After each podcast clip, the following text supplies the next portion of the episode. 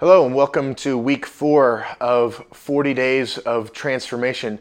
If you're just joining us, feel free to, to jump in. It's a great point to jump in. If you've stuck with us for all four of these weeks so far, thanks for, for uh, hanging in there with us. We've got an exciting week. We're talking about repentance this week. And repentance really is means uh, a change in the essence of the way that we think. Not a superficial change, but a, a deep, maybe even supernatural change in the way that we think.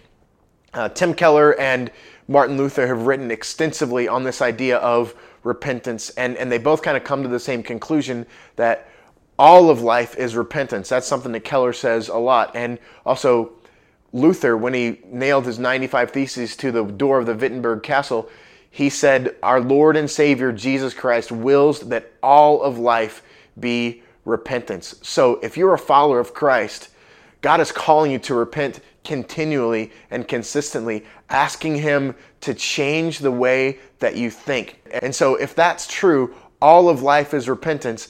We can move away from religious centered repentance, which means we're really sorry for our sin, or more so, that it means that somehow we can try to avoid punishment for sin through repentance.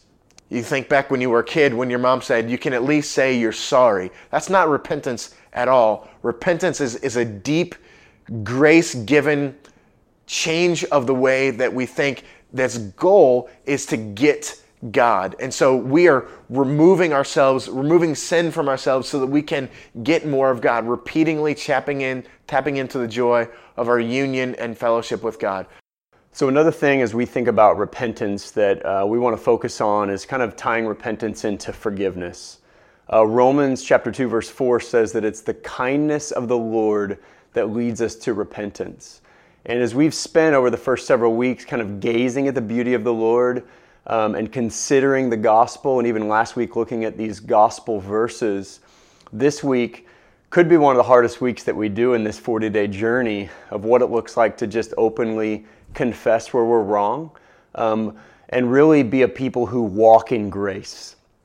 That when we understand that we've deeply sinned against the Lord and yet He forgives through the work of Christ, then we can more readily become a people who walk in grace towards others and walk in forgiveness towards others. And so this week, as you think about what it means to walk in the discipline of repentance, we want you to think even deeper about what it looks like for us to walk in the discipline of, of being gracious to others, being slow uh, to speak, being slow to be uh, lashing out um, at your kids or people that wrong you.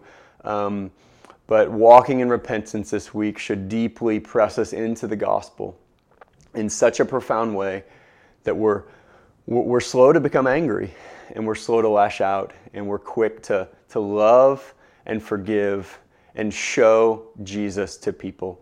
And so this week, as we journey through the discipline of repentance, um, I pray that we'd understand the gospel more deeply.